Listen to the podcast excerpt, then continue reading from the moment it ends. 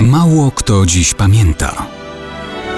Datownik historyczny prezentuje Maciej Korkuć.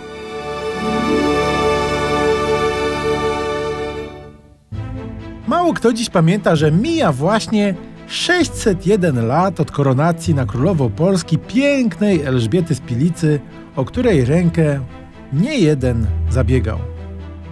Była córką Ottona z Pilczy, czyli dzisiejszej Pilicy, i Jadwigi z Melsztyna, skądinąd chrzestnej matki króla Jagiełły.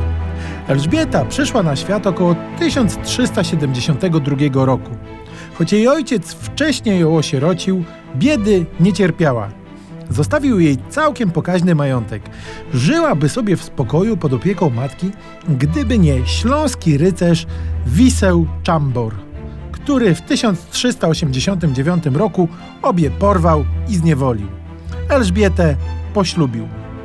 Raczej niespecjalnie pytając o zgodę. Na pomoc przyszedł jej rycerz jak z bajki, Jan z. No więc i ciąg dalszy był bajkowy.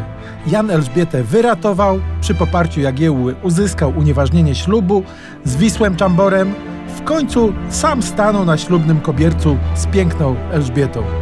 Po pięciu latach jednak czeski małżonek zmarł.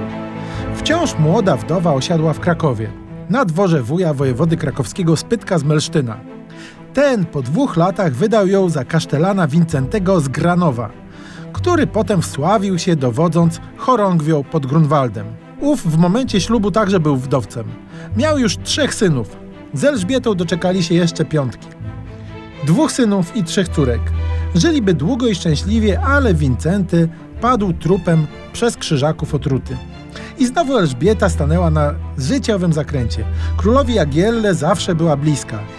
I los tak się potoczył, że i on wdowcem po raz drugi został.